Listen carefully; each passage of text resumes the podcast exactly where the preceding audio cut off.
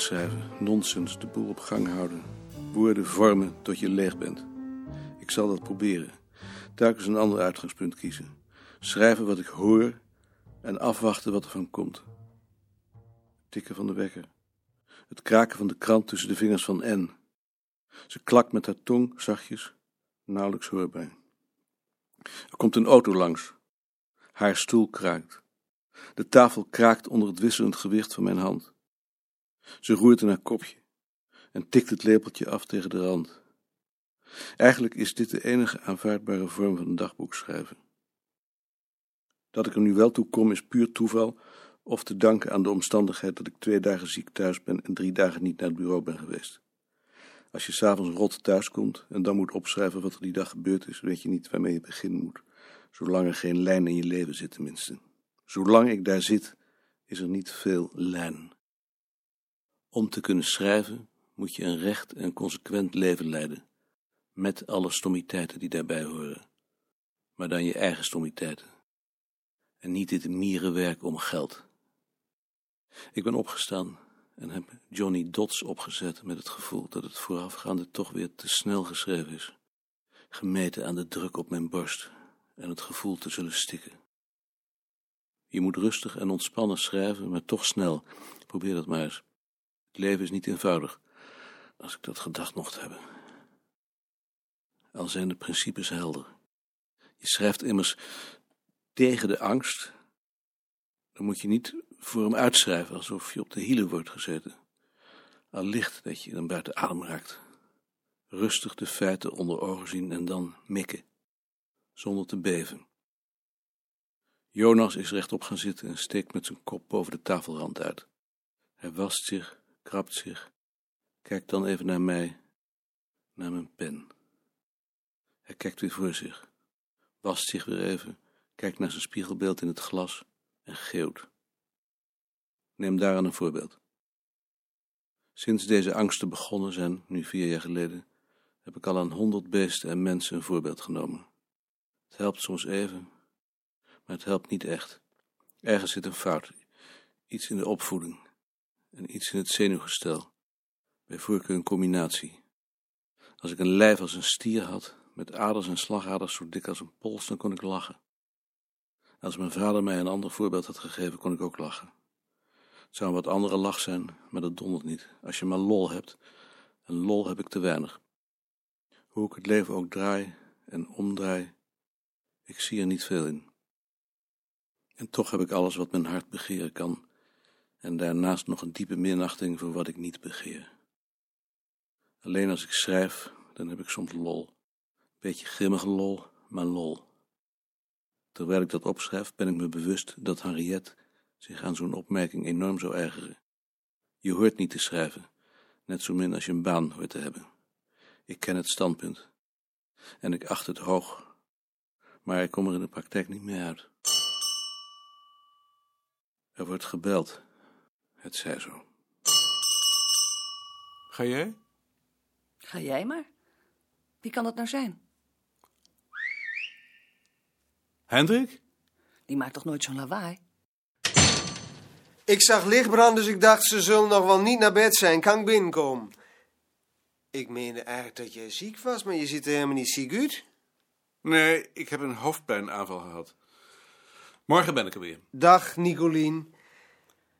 Jullie zitten anders in de zomer toch altijd in de voorkamer? Ja, maar dat is voor het lawaai. Lawaai? Ik hoor anders niks. Nee, maar s'nachts. Oh, s'nachts.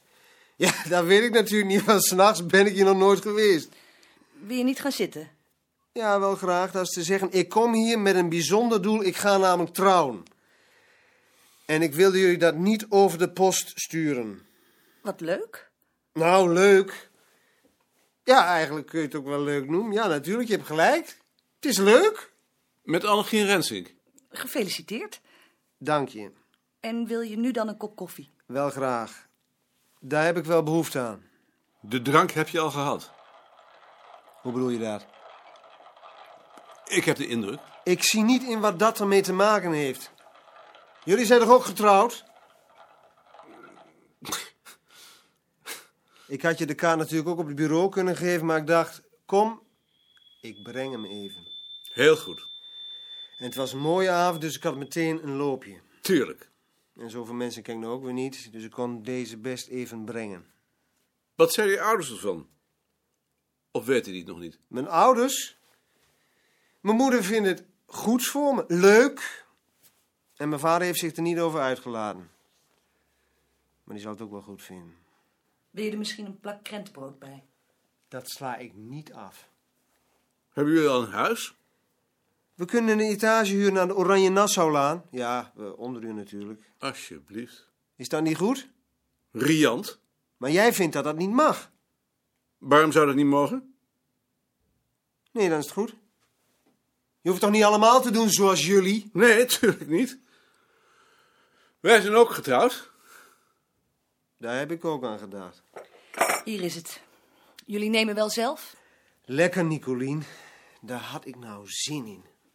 Wil je er ook een glas cognac bij? En ik wilde ook wel een glas cognac bij.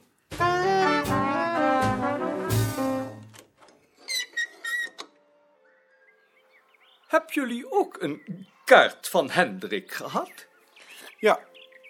Gaan jullie daarheen? Nee. We zijn er met vakantie en bovendien hebben we een hekel aan zulke plechtigheden. Als het nou Slofstra was. Het komt mij slecht uit. Ik heb die middag de vergadering van de maatschappij. En daar kan ik eigenlijk geen verstek laten gaan. Ik geloof niet dat hij er veel betekenis aan hecht. Waarom moet hij nou ook net op vrijdag trouwen? Het had toch ook wel op een andere dag gekund? Is die vergadering dan zo belangrijk? Iedere vergadering is belangrijk. Je ziet weer interessante mensen. En bovendien hebben ze bij de vergaderingen van de maatschappij altijd van die lekkere ko- koekjes. Dan kunt u niet naar hun huwelijk. Nee, en dat vind ik onaangenaam. Dag meneer Beerta. Dag Maarten. Ik ontvang zojuist je kaart. Ik zie dat je alleen in het stadhuis trouwt. Jawel, meneer Beerta. Dat zegt me niets, hè, zo'n ambtenaar. Dat blijft een formaliteit. Inderdaad, meneer Beerta. Dat is ook de bedoeling. Een huwelijk moet voor God gesloten zijn. Anders is het geen huwelijk. Dat zegt mijn vader ook, meneer Beerta. Daarom wou ik ook maar niet komen als je dat niet erg vindt. Waarom zou ik dat erg vinden? Omdat je er natuurlijk aan hecht dat de mensen van hun belangstelling blijk geven. Daar hecht ik niet aan. Ik denk dat ik zelf ook niet zou gaan. Waarom hebt u niet gewoon gezegd dat u een vergadering hebt? Dat hoeft Hendrik toch niet te weten? Dat zou niet aardig geweest zijn. En ik reken erop dat dat sub rosa blijft. Beste Nicolien en Maarten. Ik zit nu dus in Wolfhezen. Gisteren, woensdag, ben ik hier naartoe gebracht. 120 kilometer reed de zieke auto, zodat ik de indruk kreeg toch wel een ernstig geval te zijn. Onderweg heb ik laten stoppen om tabak te kopen. De sigarenwinkelier die de auto niet zag staan, wenste me een prettige vakantie en mooi weer, omdat ik zoveel insloeg. In bad geweest. Ik moet zo oppassen wat ik schrijf, want de brieven worden gelezen. Ik voel me dus uitstekend. Heerlijk vind ik het hier. Over de mensen valt niets aan te merken. Ik zou het niet durven.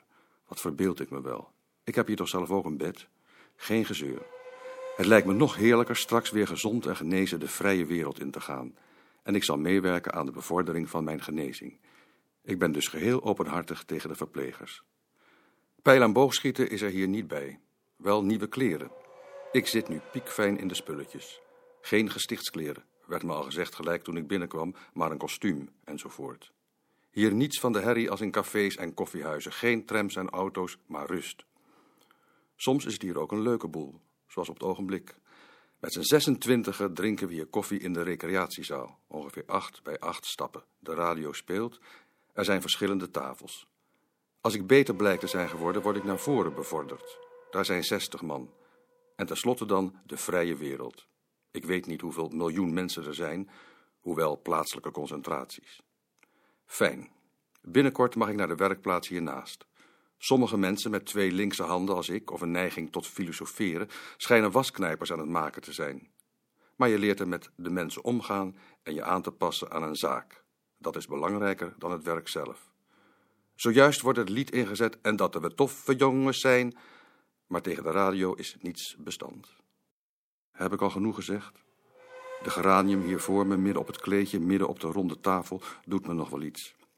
Dezelfde censuur mag dan wel lezen dat ik al een jaar strijd tegen de psychiatrie en dat ik vol zou houden met vast te houden aan desnoods deze geranium die stokstijf het stilte blijft volhouden en dat ik bij volhouding van geweld tot absolute vermurwing, ik daas, en inpassing in weet ik veel, mijn maatregel toch nog wel weet te nemen. Je ziet, ik versomber een beetje. Dat komt omdat ik een brief schrijf, wat te teruggetrokken.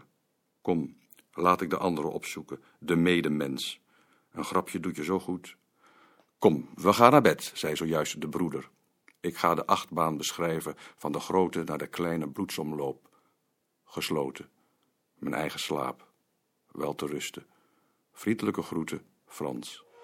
Ik vond het fijn zondag. Heel anders fijn dan hier natuurlijk. Dagelijks zie ik nog beelden van onze wandeling voor ogen. Wanneer de Noordzee koppig breekt aan hoge duinen en witte vlakken schuim uiteenslaan op de kruinen, wanneer de Norse vloed beugt aan een zwart basalt en over dijk en duin de grijze nevel valt. Ah, daar zijt je. Mevrouw Koning gaat ook naar het congres. Nicolien Koning. Van Hamme. Dan vecht mijn land, mijn vlak land. Dit zijn meneer Beerta en mevrouw en meneer Koning uit Amsterdam. Dag, mevrouw. Het doet mij genoegen u te ontmoeten. Mijn vrouw is uh, stokdoof, uh, ze hoort niets. Meneer Beerta is verheugd u te ontmoeten. Alleen mij verstaat ze. Mij ook. Heeft uw vrouw dat al lang? Vanaf jong meisje. Uh, rookt gij? Dat is al wel lang. En is daar niets aan te doen? Ze was mijn buurmeisje. Uh, of uh, ik was haar pure jongen, zoals ze wilt. Ze hebben van alles geprobeerd, maar er is uh, niks aan te doen. Maar nu de atlas. U bent lang ziek geweest. Hoe is het nu met u? Ik ben bijna dood geweest. We waren uh, met vakantie. Ja, we waren met vakantie. Dat was het vorig jaar nog en toen kreeg ik van het ene ogenblik op het andere een maagbloeding. Dat ik dacht dat ik dood ging. Maar nu gaat het weer beter. Ah, al is er nog geen 100 procent.